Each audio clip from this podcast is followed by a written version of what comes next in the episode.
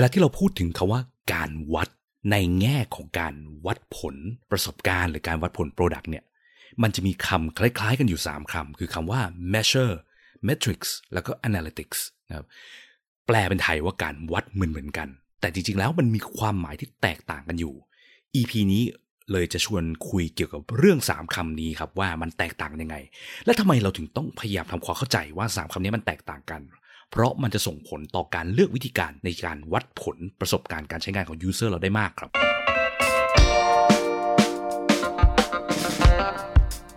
ยินดีต้อนรับเข้าสู่ผักสดพอดแคสต์รายการที่จะพูดถึงการพัฒนา product ให้ดีที่สุดสำหรับลูกค้าของคุณ เพื่อธุรกิจที่ยั่งยืนกว่าด้วยกระบวนการ user experience design และ research กับผมพิษพิจารณาลัตนาที่คุณ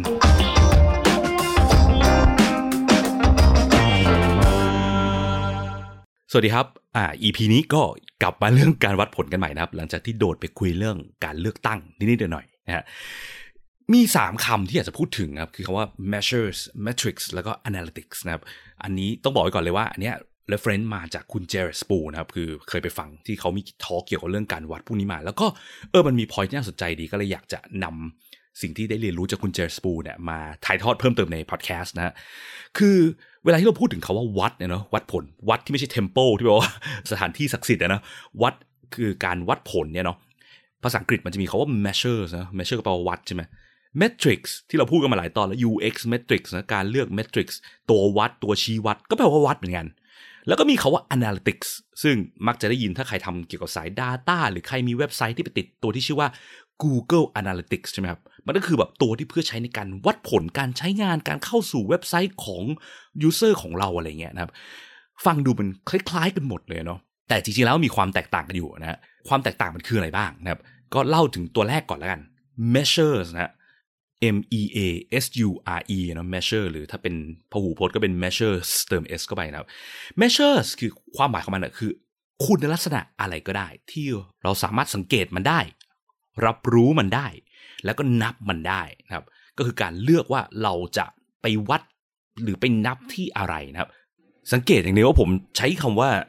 รับรู้ได้เนาะรับรู้ได้เพราะอะไรเพราะว่าหลักๆ เนี่ยถ้าเราจะนับอะไรบางอย่างเนี่ยเราต้องรับรู้ได้เนอะเช่นอะมี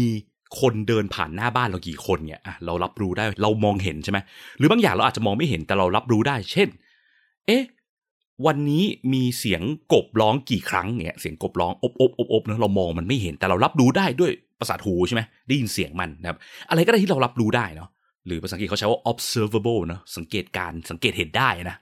แต่มันไม่ใช่สังเกตเห็นใช่ไหมเพราะว่าอย่างที่บอกถึงจะมองไม่เห็นรับรู้ได้ก็ถือว่าโอเคนะครับดังนั้นภาษาไทย observable เนี่ย มันจะแปลว่าสังเกตรับรู้ได้เหรอเออช่างภาษามันแล้วกันนะครับ มันอาจจะแปลกๆนิดนึงแต่ว่าหลักๆเนี่ยคือรับรู้ได้แล้วกันนะอะไรที่เรารับรู้ได้แล้วนับมันได้อะอย่างเมื่อกี้ที่บอกเนาะการนับเสียงกบร้องนับจำนวนคนเดินผ่านหน้าบ้านใช่ไหมพวกนี้คืออะไรก็ตามที่เราสังเกตเห็นได้ เรานับมันได้เนาะก็คือถือว่าเป็น measures หมด หรืออย่างถ้ากับมามองที่คนเนาะสมมติเพื่อนเราอะมีบางคนที่ มันชอบพูดคำหยาบจังเราอาจจะไปนับนะว่าวันเนี้ยมันพูดคำหยาบกี่ครั้งอะไรเงี้ยแล้วก็อาจจะมาพอดเป็นกราฟได้เฮ้ยวันนี้ไอ้ไอ้ต้อมมันพูดคำหยาบสามสิบครั้งว่ะ เมื่อวานมันพูดยี่สิบเจ็ดครั้งอะไรทำนองเนี้ยนะครับ ซึ่งอันนี้คือรากฐานเนอะอะไรก็ตามที่เราสังเกตเห็นได้ และนับมันได้ มันก็จะกลายเป็น measure ทันที measures คืออะไรก็ได้ในโลกเนาะซึ่งมันไม่ใช่ว่าทุกอย่างในโลกเนี่ย เราควรจะไปนับมันใช่ป่ะบางอย่างอาจจะนับไปมันก็ไม่มีประโยชน์ เราอาจจะนับเล่นเป็นงานอดิเรกเนาะเช่น บางคนนับก้าวที่เดินแต่ละวันใช่ไหมบางคนที่เป็นโรคที่เขาเรียก OCD นะ obsessive compulsive disorder ใช่ไหมชอบทำอะไรย้ำคิดย้ำทำหรือมีอะไรทำอะไรทุกอย่างต้องเป๊ะตลอดเนี่ยเขาก็อาจจะแบบมีความนับว่าน้ำจะต้องหยดออกจากก๊อกไม่เกินกี่หยดอะไรเงี้ย หรือว่าบนโต๊ะต้องมีของห้ามเกินกี่ชิ้นอะไรเงี้ยเนาะพวกนี้นับได้วัดได้แต่สำหรับคนส่วนมาก พวกนี้มันอาจจะไม่ใช่สิ่งที่มีประโยชน์เท่าไหร่ หรือว่านับไปทำไมนะครับ ทีนี้การที่ไปนับได้วัดผลได้เนี่ยมันก็ช่วยเราทำความเข้าใจเกี่ยวกับ user ได้เนาะเช่น user มีการทำอะไรบางอย่าง หรือ user รู้สึกอะไรบางอย่าง มากขึ้นหรือน้อยลงเนาะ user เข้าระบบเราบ่อยขึ้น user ไม่ได้เข้าระบบเราเท่าไหร่ user บ่นลงโซเชียลมีเดียมากหรือน้อยอะไรเงี้ยนะครับพวกนี้ทุกอย่างสามารถเป็น measure ได้หมด ทีนี้คำต่อมาเนาะที่อยากจะพูดถึงคือคาว่า metrics นะครับ M E T R I C S นะ metrics นะครับเป็นคำที่ออกเสียงคล้ายๆกับ Matrix ที่เป็นหนังนะครับ จริงๆ มันอ่านออกเสียงต่างกันนิดเดียวมาก ผมก็แทบจะไม่รู้เนี่ย ผมไปเปิดดิกดูมานะครับไอ้ UX Matrix ของเราอันนี้ Matrix นะครับหนังคือ Matrix Matrix อันนั้นมันสะกดคือ M A T R I X Matrix มันต่างกับตัว E กับตัว A เนาะแต่ช่างมันอันนั้นไม่ใช่วัตถุประสงค์หลัก Matrix ที่เราพูดถึงตอนเนี้ย M E T R I C definition ที่คุณเจอร์สปูเขาบอกไว้เขาบอกว่า Matrix ในแง่ UX นะสิ่งเราวัดในแง่ UX เนี่ยมันคือ measure ที่เรา track ไปเรื่อยๆ ตามเวลาได้ ก็คือการที่ไม่ได้วัดหรือนับเฉยๆนะครับ แต่ต้องมีการสนใจเรื่องเวลาด้วย คุณคุณไหมฮะสองตอนที่แล้วนะพูดถึงเรื่องไอ actionable metrics versus vanity metrics ใช่ไหม อย่าไปวัดผลอะไรก็ได้ที่มันเป็นค่าไปเรื่อยๆ ตลอดกาลเนาะแต่พยายามวัดเป็นช่วงเวลา เช่น ในรอบสัปดาห์ที่ผ่านมา ในช่วงตอนตอนหนึ่งเดือนเนี่ยมียูเซอร์ทำนั่นทำนี่มากขึ้นน้อยลงหรือเปล่านะครับไอ้ที่เราพูดมาไอ้ vanity metrics ที่พูดถึงใน EP ก่อนหน้าตอนนั้นนะครับ มันคือสิ่งที่เราวัดหรือนับไปเรื่อยๆเนาะตามเวลา แต่ว่า vanity metrics ไม่มีวันลดลงเนาะมันจะเพิ่มขึ้นไปเรื่อยๆใช่ไหมมันเป็น accumulated นะครับ เช่นจำนวนคนที่ดาวน์โหลดแอปเรา ช่วงไหนไม่รู้ไม่ได้สนใจช่วง สนใจตั้งแต่แอปเริ่มเปิดตัวยันถึงทุกวันนี้เนาะตามช่วงเวลาไปเรื่อยๆเรื่อยๆเรื่อยๆส่วน actionable metrics จะเริ่มบอกว่าอย่าไปวัดเป็น accumulated หรือว่าบวกเข้าไปเรื่อยๆ ตลอดกาลเพราะมันจะไม่บอกเราใช่ไหมว่า ตอนนี้ product เราช่วงนี้ทำดีขึ้นหรือทำแย่ลงดังนั้น keyword หลักๆ จะทำให้ vanity metric กลายเป็น actionable metrics คือการที่มีช่วงเวลากำหนดเข้าไปใช่ไหมเช่น ต่อเดือนต่อสัปดาห์อะไรเงี้ยขึ้นอยู่กับ product เราโปรดักต์เรามันเป็นประเภทที่ user ส่วนมาก เปิดใช้งานบ่อยแค่ไหนนะครับช่วงเวลาก็ควรจะเป็นประมาณนั้น ดังนั้นความแตกต่างระหว่าง measures กับ metrics คือ measure คือนับนับไปเถอะอะไรก็ได้ที่มันนับได้เนาะ metrics คือการเอาสิ่งที่นับได้เนี่ยมาพลอตตามเวลาไปเรื่อยๆนะครับ ถ้าทำให้เป็น actionable metric คืออย่าพลอตตามเวลาไปเรื่อยๆอย่างเดียวพลอตตามเวลาเป็นช่วงๆ เช่น เดือนนี้มีคนจุดๆกี่ครั้งแค่ไหนยังไงนะครับ เทียบกับเดือนที่แล้วล่ะ เทียบกับ 2 เดือนก่อนหน้าล่ะ เทียบกับเดือนเดียวกันของปีที่แล้วล่ะ มันจะได้มีการเปรียบเทียบ performance ได้นะว่าช่วงเวลานี้ช่วงเวลานั้นเป็นยังไงนะครับ ทีนี้คำสุดท้ายเนาะคือคำว่า analytics นะครับ อย่างที่บอกมันเป็นคำที่มักจะได้ยินจาก Google Analytics นะหรือ tool ที่ใช้ในการวัดที่เราไปติดตั้งตามเว็บไซต์เนาะแล้วมันก็จะวัดค่าต่างๆนานาเกี่ยวกับ user ของเราได้ เช่นจำนวน user ที่เข้าเว็บไซต์เราเป็นไงจำนวนคลิกที่คนส่วนมากกดเป็นยังไง จำนวน user กี่เปอร์เซ็นต์ที่กดมาถึงหน้าสุดท้ายแล้วกดเช็คเอาท์หรือกดซื้อของอะไรเงี้ยนะครับวัด behavior ของ user บนเว็บไซต์ได้นะครับ Analytics เนี่ยก็เหมือนกับ Metrics ที่เมื่อกี้พูดเนาะแล้วมันต่างกันยังไงล่ะ ความแตกต่างคือ Analytics เนี่ยมันเป็น tools อัตโนมัติ หรือคอมพิวเตอร์ทำหน้าที่ช่วยนั่งวัดนั่งนับให้เรานะฮะดังนั้นจะสังเกตเห็นเนาะ Matrix กับ Analytics ไม่เหมือนกันเนาะ Matrix คืออะมีการวัดต่อช่วงเวลาแล้ว วัดอะไรก็ไม่รู้ นับอะไรก็ไม่รู้ แต่ Analytics ต้องเป็นสิ่งที่คอมพิวเตอร์วัดหรือนับเท่านั้นนะครับ ทีนี้สิ่งที่มันมักจะสับสนที่คนทำผิดกันบ่อยๆเนี่ยคือคนชอบคิดว่าถ้าเราจะวัดผลหรือนับอะไรเกี่ยวกับ User เนี่ยต้องวัดหรือนับด้วย Analytics เท่านั้น หรือพูดง่ายๆคือว่าต้องไปดูค่าที่ Google มันนับให้เราอะหรือ tools ในการทำ Analytics ต่างๆนานาเนาะ มันนับให้เราได้เท่านั้น นี่ถึงจะเป็นสิ่งที่เราใช้ในการวัดผลได้ เพราะอะไร เพราะว่าถ้าเราไปนั่งนับเองนะว่าวันหนึ่ง user มีเข้าเว็บเรากี่ครั้งเนี่ยไม่มีใครไปนั่งว่างไปนั่งนับขนาดนั้นใช่ไหมครับดังนั้นมันต้องให้คอมพิวเตอร์ช่วย automate หรือทำโดยอัตโนมัติให้เรานะครับซึ่งมันไม่ได้ผิด Analytics เนี่ยเป็นวิธีการเป็น standard มาตรฐานเนาะ ที่ใครๆก็ใช้กันเวลาที่เราสร้าง digital product ขึ้นมาสักตัวหนึ่งใช่ไหมสร้างเว็บไซต์สร้างแอป อยากจะวัดผลว่าคนใช้เยอะใช้น้อยคนใช้อะไร ก็ต้องใช้ Analytics สิติดตั้งเข้าไป เราจะได้รู้ว่ามีการใช้ยังไงบ้างช่วงไหนเยอะช่วงไหนน้อยเนาะแต่ปัญหาที่มันมักจะเกิดคือ Analytics ไม่ได้เป็นสิ่งที่สะท้อนให้เห็นถึงคุณภาพของประสบการณ์ของ product เราเสมอไป หรือหลาย ๆ ครั้งใช้ในการสะท้อนถึงประสบการณ์ แทบไม่ได้เลยด้วยซ้ำนะครับ บางคนอาจจะตั้งคำถามในใจแล้วฮะไม่ได้ได้ไง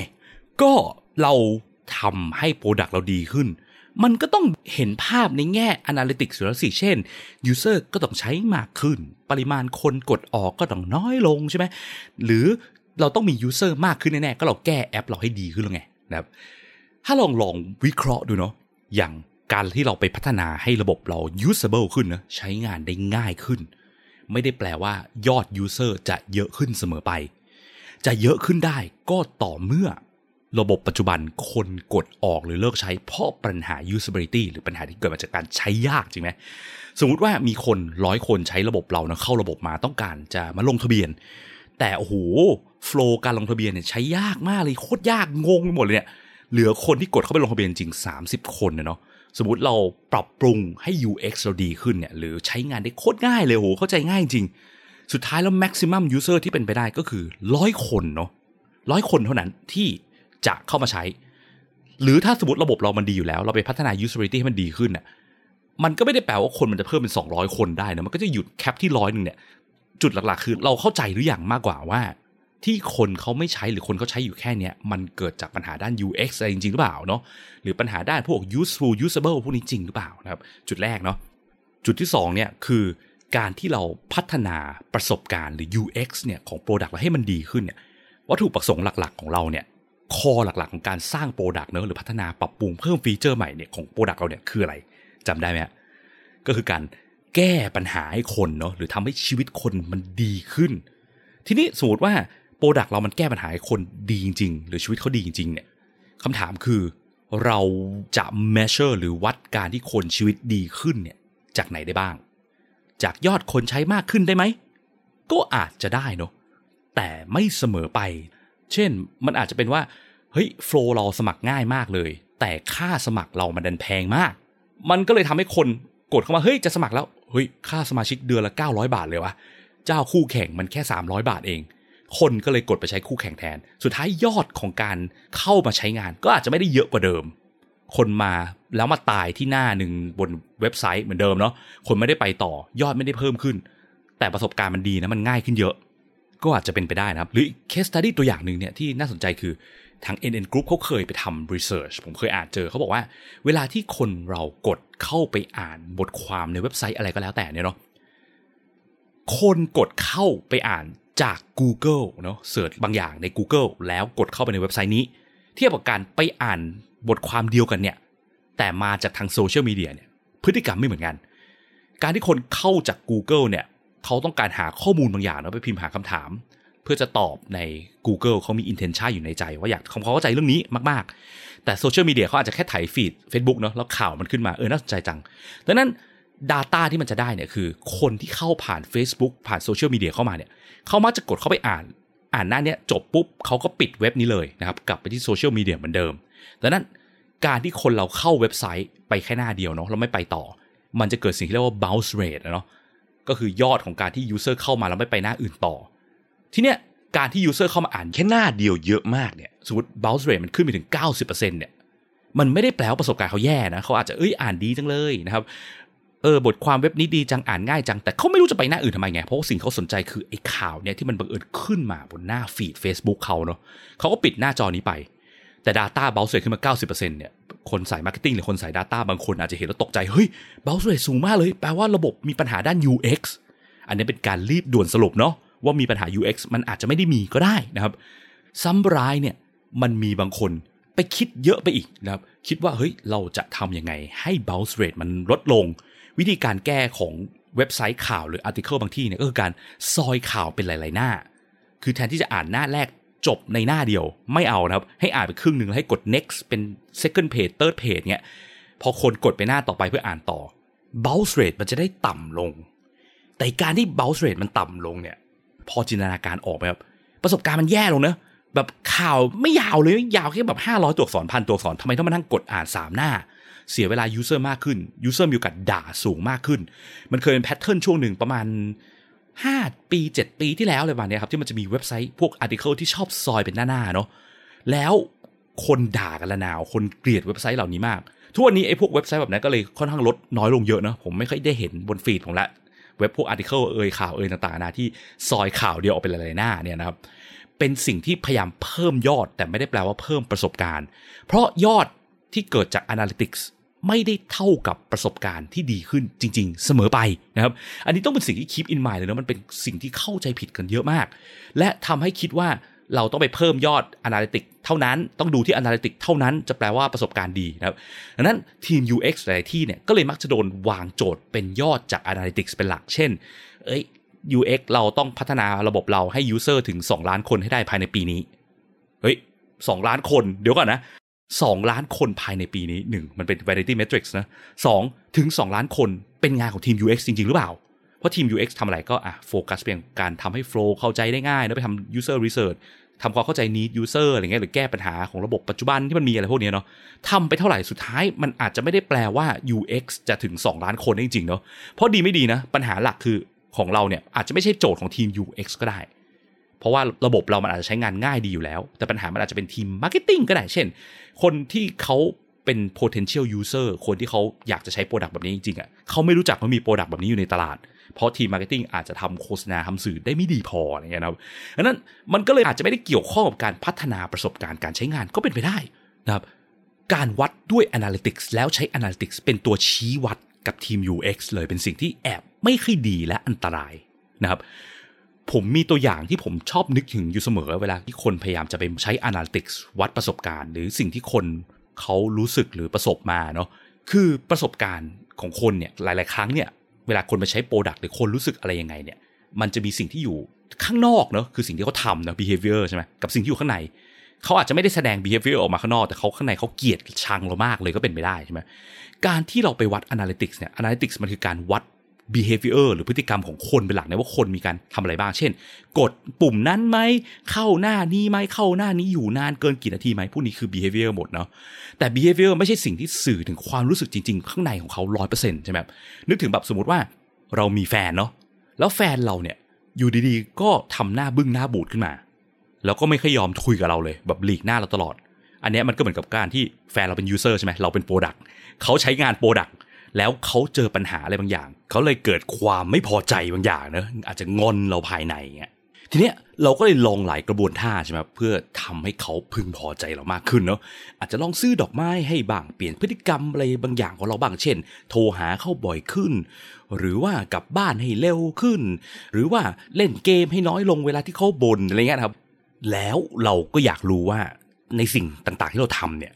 มันทำให้ประสบการณ์ของเขาดีขึ้นไหม หรือเขาพึงพอใจกับเรามากขึ้นไหม การที่เราใช้ analytics ในการดูว่าเขาดีขึ้นไหมเนี่ย ก็เหมือนกับการที่เรา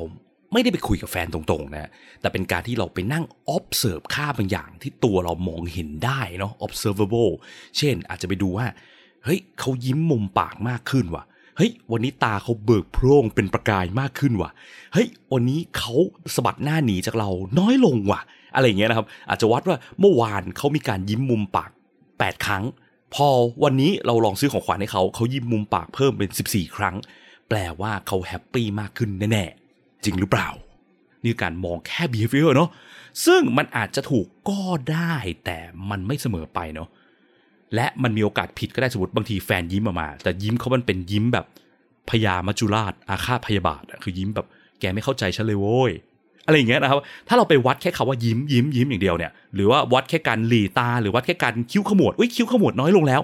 เขาคิ้วขมวดน้อยลง มันอาจจะไม่ได้เกิดจากดอกกุหลาบที่เราซื้อให้เขาก็ได้แต่เขาอาจจะเกิดจากความที่แบบเบื่อและเซ็งแล้วไม่อยากคุยกับแกและลำคาญก็เป็นไปได้ใช่ไหมมันมีการต้องตีความเกิดขึ้นนะถ้ามองแค่ behavior อย่างเดียว วิธีที่จะดีที่สุดที่เราทำให้เราเข้าใจเนาะหรือวัดผลได้ถูกต้องที่สุดก็คือการคุยกับ user ตรงๆ ใช่ไหมเช่น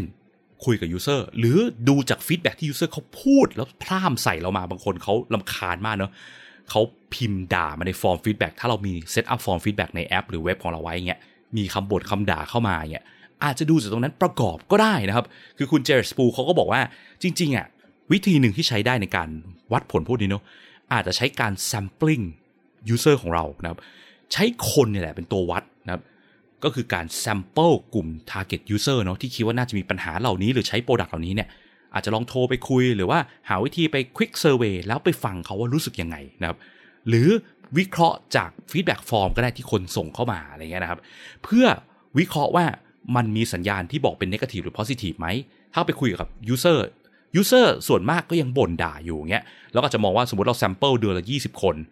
ใน 20 คนเนี่ย 14 คนบ่นเรื่องนี้นะ พอเราพยายามพัฒนาโปรดักต์ไปเรื่อย เดือนต่อมาคนบ่นเหลือ 12 คนละเดือนต่อมาเหลือ 5 คนเนี่ย อันนี้ก็สามารถใช้เป็น Data ที่เอามาแทนการใช้แค่ Analytics ได้นะครับ และมันก็จะเป็นการที่เรา make sure ว่าเราเข้าใจถึงเบื้องลึกของ user หรือฟังจาก user จริง ๆ ว่าประสบการณ์การใช้งานมันเป็นยังไงนะฮะ โดยที่เราไม่รีบตีความไปจากสิ่งที่เห็นจากแค่ analytics อย่างเดียว เพราะมันมีโอกาสตีความผิด ได้เยอะมากนะหรือเราอาจจะ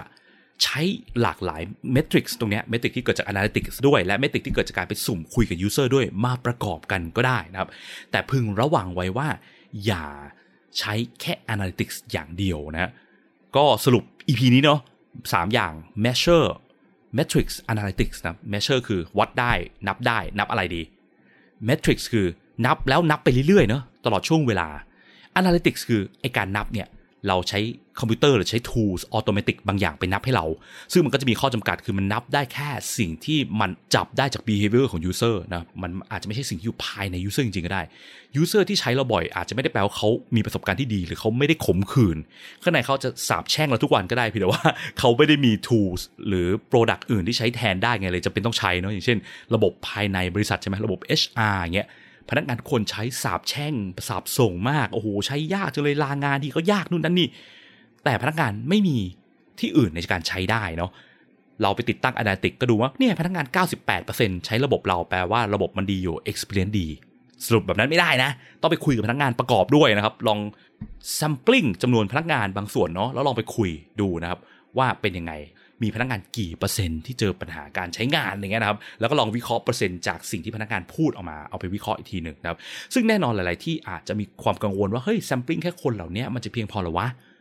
อย่างน้อยการแซมปลิ้งในสิ่งที่มาจากใจของคนจริง ๆ ความรู้สึกภายในของเขาจริง ๆอะมันก็ถูกต้องตรงกว่าสิ่งที่เขาทำข้างนอกผิวเผินเนาะเราก็คงไม่ได้ไปนับนั่งนับ แค่รอยยิ้ม หรือการกระพริบตาหรือการขมวดคิ้วของแฟนเรา เพื่อเดาใจว่าตอนนี้เรากำลังสร้างประสบการณ์ที่ดีมากกว่าเดิมให้แฟนเราจริงไหมครับ ก็ถ้าใครมีคำถามนะครับ ทิ้งไว้ในช่องทางที่คุณฟังได้ หรือถ้ามี feedback อะไรก็ใช้